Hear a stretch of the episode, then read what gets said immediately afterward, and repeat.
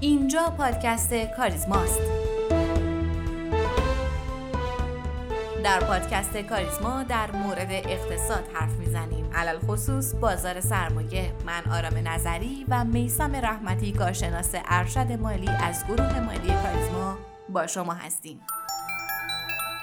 مرور هفته گذشته مثل همیشه از رویدادهای سیاسی کشور شروع می کنیم که این روزها بسیار از اون میشنویم. اخبار نسبتا مثبتی از مذاکرات وین بعد از تعطیلات چند روزه به مناسبت سال نو میلادی به گوش می‌رسه و رادیوی ملی آمریکا NPR اعلام کرد که نشانه هایی از پیشرفت مذاکرات وین به سمت توافق دیده میشه و برای نخستین بار مذاکره کنندگان اروپایی از پیشرفت در روند این مذاکرات گزارش دادن. این هفته حدود 8000 میلیارد تومن پول به بانک ها تزریق شد. تزریق پول در هفته گذشته در حدود 4000 میلیارد تومن بود. بعد از چندین هفته بالاخره نرخ سود تزریق این هفته به کمتر از 20 درصد افت کرده که در دو ماه اخیر بی سابقه بوده. این کاهش نرخ سود repo نوید کاهش نرخ سود بین بانکی رو میده. نرخ سود repo همون نرخ سود وام بانک مرکزی به بانک هاست.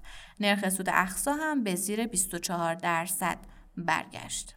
خبر دیگه این که در اولین روز معاملاتی سال نو میلادی قیمت نفت در آستانه نشست اوپک پلاس در روز سهشنبه که برای بررسی برنامه تولید برگزار شده بود بیش از یک درصد افزایش یافت. در حال حاضر هر بشکه نفت برنت با قیمت 80 دلار معامله میشه. یک خبر مهم دیگه از اقتصاد همین که لایحه بودجه 1401 به تصویب مجلس رسیدی که از تبصره های مهم ابتدایی بودجه برای بازار سرمایه موافقت با رفع محدودیت سرمایه گذاری بانک ها در سال آینده است که مسلما بانک ها از اون منتفع خواهند شد. همچنین پیشنویس طرح اصلاح قانون بازار اوراق بهادار هم در کارگروه تخصصی بازار سرمایه تصویب شد که گروه مالی کاریزما گزارش مفصلی از این پیشنویس را با عنوان نقاط تاریک و روشن پیشنویس قانون بازار آماده کرده که لینک این مقاله در توضیحات پادکست قرار داده شده و شما می‌تونید اون رو مطالعه کنید و یا با مراجعه به سایت مجموعه به آدرس کاریزما به این مقاله دسترسی پیدا کنید. و اما در گزارشات کدال هم بعد از حاشیه هایی که سهم کرمان در این هفته داشت نماد اون تا تاریخ 25 دیما تعلیق شد و افزایش سرمایه های این هفته هم شامل دسوبخان، شاوان، دلور، وسبا و وهامون بود.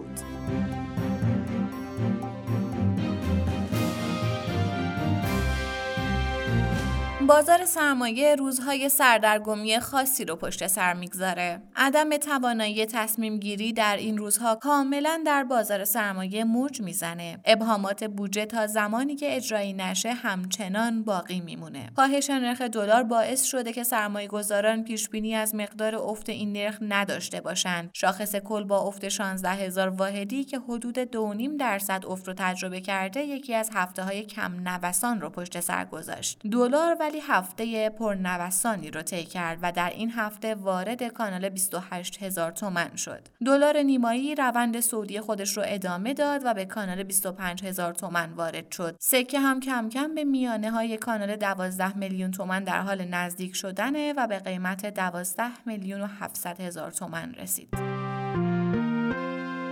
سلام و روز خوش بر شما شنوندگان و همراهان عزیز پادکست کاریزما با یک اپیزود دیگه در خدمت شما هستیم. شستمین اپیزود رو میشنوید و امروز هم چهارشنبه نیمه دی ماه 1400 من در کنار جنب رحمتی هستم. جنب رحمتی سلام و روز خوش. عرض سلام و ادب خدمت شما و همه شنوندگان عزیز و آرزوی سلامتی دارم خدمت همه شما. آقای رحمتی چه خبر از بازار؟ بازار در حال حاضر شرایط خیلی خاصی رو به خودش گرفته و متغیرهای زیادی در پیرامون بازار در حال تغییره و همین به نظر می‌رسه که تحلیل رو کمی دچار مشکل کرده درسته؟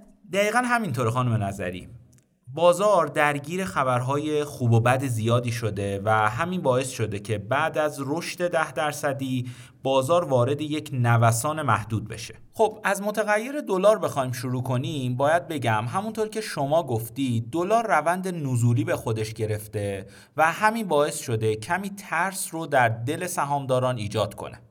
به هر حال اگر به روندهای سالهای گذشته نگاه کنیم شاخص کل با دلار همبستگی نسبتا کاملی داره و همیشه این دوتا متغیر دنبال رو همدیگه بودن. اما در وضعیت فعلی دو نکته بسیار مهم وجود داره. اول اینکه در رشد قبلی دلار که به سقف 32 هزار تومن رسید شاخص کل از این رشد پیروی نکرد. و نکته دوم اینه که نرخ ارز نیمایی در هفته های اخیر در حال رشده.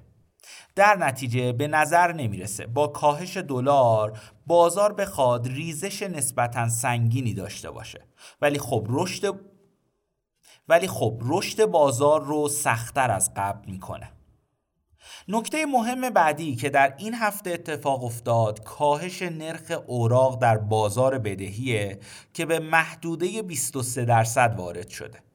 فعلا هنوز تحلیل از بازار نسبت به هفته گذشته تغییری نکرده و تا زمانی که شاخص کل محدوده یک میلیون و 350 هزار واحد رو نگه داره می‌تونیم سقف یک میلیون و 600 هزار واحد رو برای بازار تا آخر سال متصور باشیم. ممنون از توضیحاتتون. جناب رحمتی بازار در نه ماهه سال 1400 بدترین بازار اقتصاد ایران بوده. طبق آمار توی این نه ماه خودرو بیشترین رشد رو داشته بازار مسکن و طلا حدود 18 درصد و دلار و بازار سرمایه هم به ترتیب 9 و 5 درصد رشد رو تجربه کردن. با این شرایط نظرتون در مورد سه ماهه پایانی سال چیه؟ خب قبل از اینکه من به سه ماهه پایانی سال بپردازم باید یه تفاوتی بین بازدهی اسمی و واقعی و قائل بشیم. بازدهی هایی که شما گفتید بازدهی اسمی هن و کاملا درست. ولی بخوایم کلانتر به بازارها و اقتصاد ایران نگاه کنیم متوجه میشیم تمام بازارها بازدهی حقیقیشون منفی بوده و دلیل این امر هم تورم حدود چهل درصدیه. بنابراین اول باید بگیم که تمام بازارها در نه ماهه سال 1400 یعنی تا الان از نظر بازدهی حقیقی عقب نشینی داشتن از نظر بازدهی حقیقی عقب نشینی داشتن و نتونستن با تورم رقابت کنند. دلیل این امر هم کاهش سوداگری در تمام بازارها نسبت به سال 99 اما برگردیم به سوال شما و به بازدهی اسمی که شما گفتید.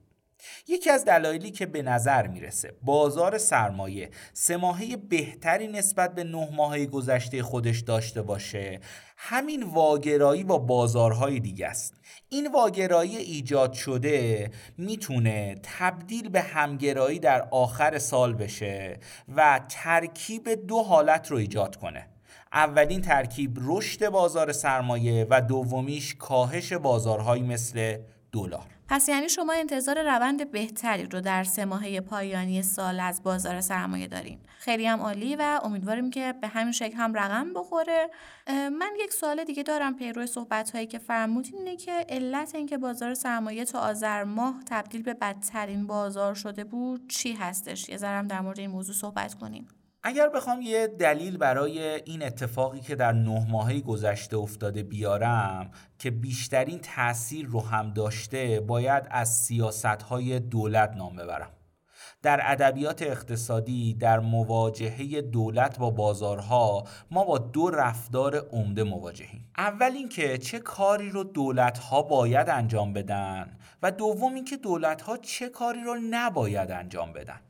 در بازار سرمایه ایران مورد دوم تأثیر گذارتره و دولت ها باید بدونن چه کارهایی رو صرفا نباید انجام بدن که به نظر می‌رسه خوشبختانه سیاستگزار به این نقطه رسیده که باید دخالت خودش رو در بازار سرمایه به حداقل برسونه.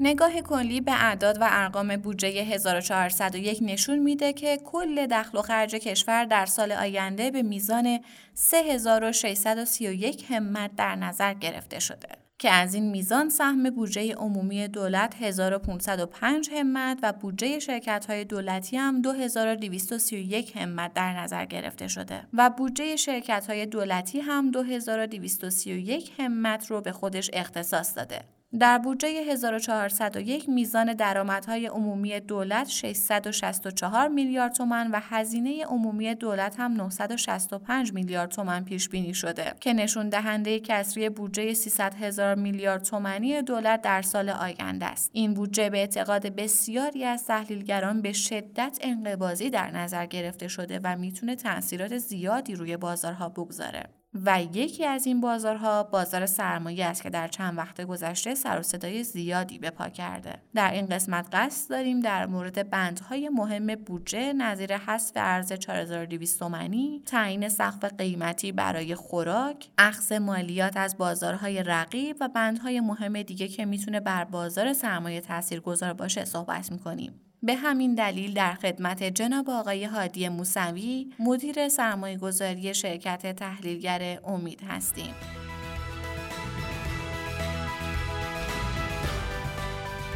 توی این قسمت از پادکست کاریزما ما در نظر داریم که لایحه بودجه 1401 رو مورد بررسی قرار بدیم و کلیت این لایحه رو و تأثیری که روی بازار سرمایه می‌گذاره رو مورد بررسی و ارزیابی قرار بدیم.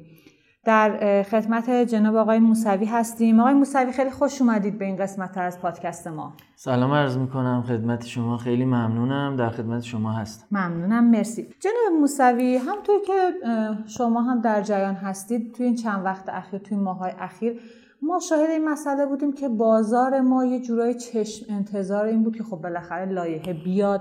ببینیم چه تأثیری داره روی بازار. یه جورایی توی توی ابهام بود توی سردرگمی بود و خب خیلی موضوعی که می‌تونست عامل این مسئله باشه بودجه بود. الان که لایحه بودجه خب ارائه شده توی هفته های اخیر ما وقتی که مطالعهش می‌کنیم یه سری بندهاش هست که به نظر بیشتر از سایر تاثیر می‌ذاره روی بازار ما.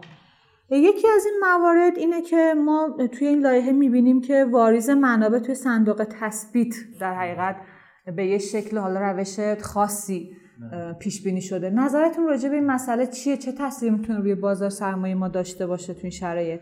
خدمت شما عرض بکنم خب یک بسته دهبندی حمایت از بازار سرمایه مطرح شدش که دولت سعی کرد با یه سری از این تصمیم گیری ها تلاش بکنه که اون اعتماد از دست رفته رو برگردونه به بازار. ولی خب نکات خیلی مهمتری میشه حول این موضوع مطرح کرد. ببینید ما باید توجه بکنیم که اعتماد از دست رفته رو با تزریق پول به صندوق های تثبیت و توسعه و حالا سایر حمایت هایی که میشه انجام داد نمیشه برش گردون. ببینید ما تو بازار سرمایه مهمترین چیزی که نیاز داریم شفافیت هست و این هستش که سرمایه گذار بتونه اعتماد بکنه که حقوق مادی و معنویش بهش احترام گذاشته میشه و می‌تونه به راحتی و از طریق مکانیزم های تعریف شده و مشخص و قانونی بتونه احقاق حق خودشو بکنه. وقتی چنین شرایطی وجود داشته باشه قاعدتا نیازی به حمایت های عجیب غریب وجود نداره. مگر تو شرایط خاصی که مثلا فرض بفرمایید مثل همین بحران کرونا خب خیلی جا می‌بینیم بازارهای جهانی با ریزش های شدیدی مواجه شدن که خب نیاز به دخالت های هنگفتری وجود داشت که بعضا بانک های مرکزی وارد شدن دخالت کردن یا منابع عظیمی رو وارد کردن. ولی در حالت عادی ما نباید بازار رو به صورتی تعریفش بکنیم که دائما یه بازاری هستش که باید پول بریزیم توش باید حمایتش بکنیم و باید هی پمپاژ بکنیم. اینا رو به منابع مختلف رو به صندوق های مختلف تا بتونه مثلا بازار رو سر پا نگه ببینید پس من به عنوان یه فعال کوچک بازار و همچنین توی فضایی که قرار داریم و صحبت همکار رو میشنویم بیشتر تمایل اینه که اجازه بدیم بازار به صورت شفاف فعالیت خودش رو انجام بدهد و این احقاق حقوقه و مکانیزم های مناسبی برای احقاق حق حتی سهامدار خورد وجود داشته باشد. اینجوری پول اعتماد می‌کنه سرمایه اعتماد می‌کنه و خود به خود جذب بازار میشه. دیگه اونجا نیاز نیستش که تقاضا تقاضای دولتی باشه یا پمپاژ پولی صورت.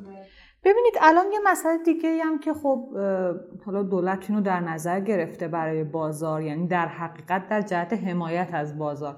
اونم اینه که قراره که مثل اینکه مالیات از بازار رقیب بازار سرمایه اخص بشه. مثلا حالا نمی‌دونم بازار خودرو خودروهای لوکس حالا خونه های گرون قیمت. و از حتی از سپرده های بانکی. بله. اینو چطور می‌بینید؟ یعنی آیا اینکه ما بیایم و حتی مثلا بیایم به پسنداز مردم بخوایم مالیات رو ببندیم به خودرو و به خونه آیا این تأثیری داره روی حالا اون جنبه حمایتی بازار؟ چند تا نکته اینجا وجود داره که خب باید انصاف رو هم رعایت کرد. ببینید توی خیلی از کشورها این طرحها وجود دارد. یعنی مالیات بر آیدی سرمایه یعنی من جایی سرمایه گذاری می‌کنم اصل اون سرمایه من ترقی می‌کنه رشد می‌کنه و بخشی از اون به عنوان مالیات پرداخت می‌کنم. فکر کنم راجع به خودرو اصلا دستورالعملش ابلاغ شد. حالا راجع به خونه های خالی هم بحثش مطرح است. راجع به سپرده بانکی اشخاص حقوقی هم این بحث توی بودجه مطرح شده. ولی هنوز کم و کیفش رو به صورت دقیق هنوز مطلع نشدم که خدمت شما عرض بکنم. ببینید اینا قاعدتا یک مزیت مالیاتی برای بازار سرمایه ایجاد خواهد کرد. یعنی اوراق سهام و این دارایی هایی که مالی می‌تونن جذابیت بیشتری داشته باشن. و قاعدتا می‌تونه بخشی از سرمایه هایی که حالا به صورت سرگردان هستن تو بازارها حالا می‌تونه از بازارهای موازی بخش بیشتریشون جذب مثلا بازار سهام بشن. به نظرتون اگر همچین اتفاقی بیفته یعنی مثلا ما روی خودروهای لوکس مالیات ببندیم آیا اون شخصی که میره یه خودروی فوق گرون قیمت می‌خره میاد همچین پولی رو که مثلا می‌خواد برای خودروش هزینه کنه بعد میاره اون پول رو توی سهام. این باعث نمیشه که اون شخص پولش رو مثلا ببر توی کشور دیگه خودرو بخره یا ببر توی کشور دیگه خونه بخره. قاعدتا می‌تونه چنین اتفاقاتی بیفته. ببینید این فرمایش شما کاملا درسته. هرچند اینجا یه مزیتی ایجاد می‌کنیم داخل کشور ولی خب اگر این سختگیری ها بیش از حد باشه قاعدتا می‌تونه به فرار سرمایه دامن بزنه. و حالا نکته ای که وجود داره و بخش تلخ داستانه اینه که بعضا این آیدیه در اثر تورمیه که خب دولت با کسری بودجه خودش عملا باعث شده و شما فرض بفهمید بعضا می‌بینید که اگر خودرویی داشتید یا دارایی داشتید و رشدی کرده در نتیجه تضعیف ریال شما بوده. یعنی در حقیقت ثروت دلاری شما یا قدرت خرید شما شاید افزایش پیدا نکرده باشه.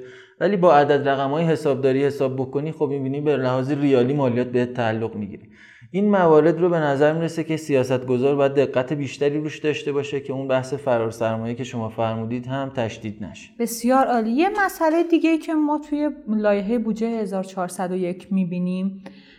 اونم اینه که دو تا مورد رو کاهش داشته. یعنی کاهشی در حقیقت در نظر گرفته دولت توی سال آینده نسبت به سال جاری. یکیش انتشار اوراق بدهیه که مثل اینکه حالا میزانش رو کمتر در نظر گرفته. یکی دیگه هم واگذاری اموال مازاد دولته.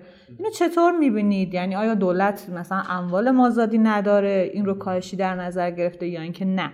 کلا حالا یه سیاست دیگه ای رو داره دنبال می‌کنه. خب خدمت شما عرض بکنم خب تو بحث اوراق فکر می‌کنم یه چیزی نزدیک به 100 هزار میلیارد تومن کلا انتشار اوراق در نظر گرفته شده که خب این عدد نسبت به سال قبل درسته کاهش است. و نکته جالب ترش اینه که اصلا چیزی که توی بودجه دیده شده اوراقی که سررسید می‌شوند بیشتر از حتی اوراقی هستش که قرار منتشر بشه. یعنی به لحاظ خالصش رو بخوایم لحاظ بکنیم سازمان برنامه قصد داره که این انباشته بدهی زیاد نشه و حتی کمش هم بکنه. و سعی می‌کنن که ریسک این بدهی رو برای دولت کنترل بکنن. این نکته کاملا نکته به جایی هستش. خب می‌تونه روی چشم انداز بهره و روی ساختار بهره و ییلد اثر ملموسی داشته باشد به شرطی که بتونه اینو اجرا بکنه. یعنی ما داریم صحبت از لایحه می‌کنیم دیگه. اینکه چی محقق خواهد شدی بحث دیگه است. یعنی شما اگر که مصاحبه مسئولین رو هم نگاه کرده باشین روی این نکته تاکید شده که اگر این منابعی که ما دیدیم مثلا برای نفت برای مالیات دیدیم و اینا رو رشد دیدیم در صورتی که محقق نشد ما مجددا مجبوریم برگردیم سراغ همون بحث فروش اوراق و یه سری از دارایی ها پس بنابراین در صورتی که اونا محقق نشد دولت مجبور هستش که یه سری دارایی مالی یا سرمایه‌ای بیشتری رو واگذار بکنه. خدمت شما عرض بکنم خب واگذاری اموال دولت حالا خصوصا اگر بخوام راجع به واگذاری حالا سهام دولت صحبت بکنیم خب مستلزم اینه که بازار شرایط بهتری داشته باشه. ما الان تو شرایطی هستیم که اون اعتماده نسبتا پایینه و حالا صندوقایی که سال قبل اینا عرضه شدن به عموم مثال صندوق پالایش اینا بعضا تو ضرر هستن. با اینکه حتی زیر NAVشون هم معامله میشن خب یه خورده این اعتماده کمه یه خورده الان ارزش معاملات واقعا ارزش معاملات سال قبل نیست.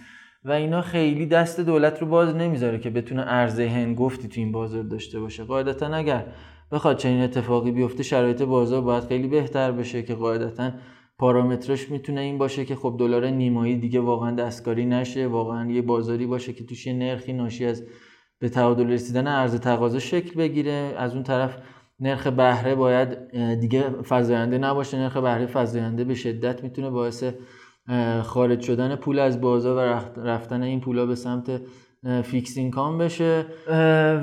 یا سپرده های بانکی.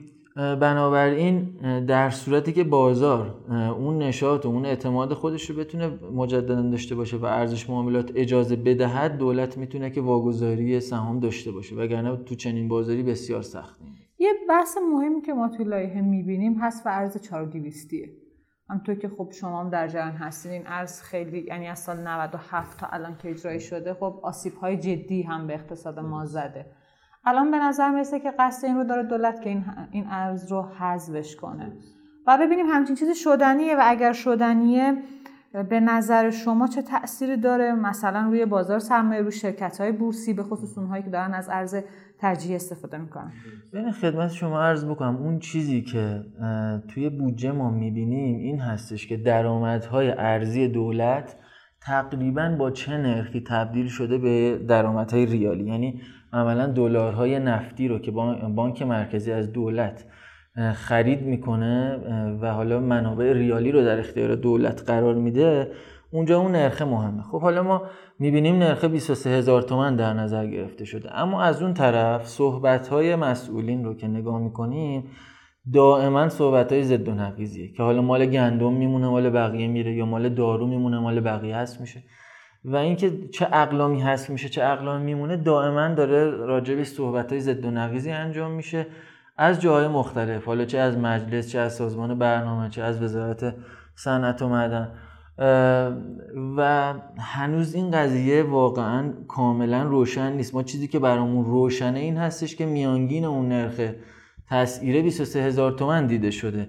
ولی اینکه این میانگین حالا قرار هست یه میلیارد دلارش هم 4200 باشه یا دو میلیارد دلارش یا چه بخشیشو قرار این کار رو انجام بدن یه خورده این مسئله هنوز شفاف نیست و جرأت و جسارت لازم توی مسئولین راجع به این قضیه دیده نمیشه. چرا که خب بعضی اقلام که الان با دلار 4200 الان داره بعضی از نهاده ها و کالاهای اساسی وارد میشه رو بهای تمام شده بعضی از شرکت های ما خصوصا تو صنعت غذایی و دارویی اثر قابل ملاحظه ای داره و یه تاثیر چند درصدی هم روی تورم مصرف کننده خواهد داشت. بنابراین هنوز به صورت شفاف بیان نمیشه این قضیه ولی به نظر می‌رسه که دارن تلاش می‌کنن از رسانه ها کمک بگیرن که این دلار 4200 تومانی حذف بشه و باید هم به عملا خانوار و مصرف کننده حق بدیم که اعتماد نکنه چون تمامی دفعات قبلی که ما صحبت کردیم از هدفمندی یارانه از حذف شدن بعضی اقلام دیگه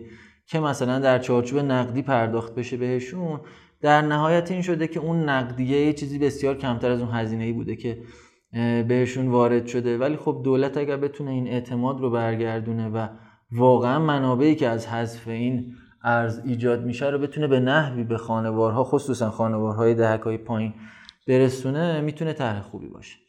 بسیار عالی. یه مسئله مهمی که ما توی لایحه می‌بینیم که خب تاثیر مستقیم و مهمی هم روی شرکت های بورسی داره اونم کاهش مالیات واحدهای تولیدی از 25 درصد به 20 درصده. این رو چطور ارزیابی می‌کنید؟ بازار احتمالا حالا واکنش مهمتری نسبت به این مسئله داره. خدمت شما عرض بکنم می‌تونه اثر قابل توجهی داشته باشه. ببینید خب ما سود قبل از مالیات رو اینکه 25 درصد ازش کسب کنیم یا 20 درصد کسب بکنیم واقعا می‌تونه روی سود خالص و اون EPS نهایی سهام اثر ملموسی داشته باشه. ولی دو تا نکته دیگه هم داریم. یکی بحث مالیات به سپرده اشخاص حقوقیه که هنوز نمی‌دونیم در چه حدی هستش. و یه نکته دیگه این هستش که برای بعضی از صادر کننده ها و برای اقلام خامشون که حالا اقلامش ذکر شده مثل پت و پی وی سی و پلیپروپیلن و بعضی از این اقلام صادراتشون دیگه معاف از مالیات نخواهد بود. که خب اغلب این شرکت ها هم صادرات اندکی دارن البته. منتهاش باید اثرات کاهنده رو ببینیم اثرات فضاینده هم با هم ببینیم و ببینیم به صورت خالص چه اتفاقی میفته. من برداشتم این است که به صورت خالص روی سوداوری شرکت های تولیدی ما اثر مثبت خواهد بله قطعا. یه مسئله مهم دیگه که توی در حقیقت لایحه به چشم می‌خوره. تعیین سقف قیمتی برای نرخ خوراک پتروشیمیاست و نرخ گاز هم توی سایر صنایع. این رو چطور ارزیابی می‌کنین؟ چه تاثیر داره رو بازار ما؟ این بزرگترین نگرانی بازار بود. ببینید خب اصلا اینکه ما نزدیک های بودجه هر سال این نگرانی ها تو بازارمون تشدید میشه دلیلش چی هست؟ ما دولتی داریم که کسری بودجه داره به صورت مزمن و طی سالهای اخیر و دائما این قضیه تکرار میشه. خب وقتی می‌بینی دولت می‌خواد بودجهشو ببنده و می‌بینی که کسری داره قاعدتا سوال اینه که قرار سراغ کی بره؟ از کی قراره که کسری خودش رو تعمین بکنه؟ و خب بازار سرمایه همیشه نگران این هستش که خب از شرکت های بزرگ از هلدینگ هایی که وجود دارن یا به هر حال شرکت ها شرکت هایی هستن که بعضا چند هزار میلیارد تومن سود خالص دارن و این نگرانی توی سهامدار وجود داره که نکنه قرار باشه از مثلا سود شرکت های ما بخشی از این کسری وجود تامین بشه. حالا در قالب بالا بردن هزینه حامل های انرژی یا در قالب مالیات یا سایر اقلام بنابراین این نگرانی واقعا نگرانی درستی هستش که توی این بره از سال معمولا تشدید میشه. اما در نهایت می‌تونیم بگیم به جای بدی ختم نشده این قضیه و اینکه بازار نگرانی این داشت که نرخ سوخت برابر با نرخ خوراک باشه خب این عدد به 40 درصد خوراک محدود شد و هم برای خوراک هم برای سوخت سقف 5000 تومان و 2000 تومان تعیین شد که خب با این اعداد می‌تونیم بگیم که قیمت سهام توجیه پذیر هستن. و اون نگرانی که راجع به وجود داشتن قیمت گاز اروپا توی فرمول داخلی گاز وجود داشت یه خورده کمرنگتر شد به خاطر اینکه خب توی هابای اروپایی بعضا قیمت گاز به بالای حالا یک دلار رفته بود که این بی سابقه بوده این عددها. عددهایی که واقعا توی سقفای تاریخیشه. ولی خب اخیرا اون هم اصلاح کرده. مثلا فرض بفرمایید از چه می‌دونم 170 80 سنت اومده. الان نزدیکای فکر می‌کنم 100 سنت اینا قرار گرفته و خب رونده به شدت رو به افت هستش. حتی توی هوای اروپایی. حالا همون اصلاح توی هوای اروپایی هم تعیین سقف توسط دولت تو همون بسته حمایت از بازار بنابراین اینا منجر به این شد که اون نگرانی خورده کمتر بشود. ولی نکته ای که وجود داره راجع به بعضی از شرکت ها اینه که باز اون کم بوده منابع تو دولت بازم می‌تونه آسیب بزنه. یا بعضا یارانه ها رو شرکت از جیب دولت ها پرداخت می‌کنه. مثلا یه صحبت هایی شده بود که حذف دلار 4 و و افزایش نرخ داروها رو مثلا بیمه ها می‌تونن جبران کنن. در حالی که اصلا عدد و رقم سرمایه بیمه ها کفاف چنین مخارج و یارانه هایی رو نمیده که بخوایم چنین بار مالی بهشون وارد کنیم. یا فرض بفرمایید تو بحث اوره کشاورزی ما می‌بینیم که شرکت های اوره داره این مطالباتشون رو هم انباشت میشه و سود قابل تقسیمشون داره کم میشه و اصلا به صورت عجیبی پی این سهم اصلا پی این گروه اومده پایین. چرا؟ چون سهامدار می‌دونه که دیگه این شرکت ها هم که همیشه سود خوب تقسیم می‌کردن الان توان پرداخت سودشون کم شده. و مثلا شرکتی که راحت 90 درصد پرداخت سود داشته 80 درصد پرداخت سود داشته الان بیشتر از 50 60 درصد نمی‌تونه. چرا؟ چون یه سری درآمداش موهومی شده. چون یه سری مطالباتش داره روی همدیگه هم نمیشه بسیار عالی. خیلی ممنونم. مرسی که تو این قسمت از پادکست کاریزما با ما بودید متشکرم. از شما ممنونم. ممنون از شما که ما رو میشنوید. لطفا سوالات، نظرات، انتقادات و پیشنهادات خودتون رو از طریق ID تلگرام pod underline admin با ما در میون بذارید. P O D underline admin. باعث افتخار ماست که صدای شما باشیم. ما رو هر هفته به نام پادکست کاریزما در تمام پادگیرها مثل Castbox، Overcast بشنوید و به اشتراک بگذارید. تا هفته آینده و قسمت بعد خدا نگهدار.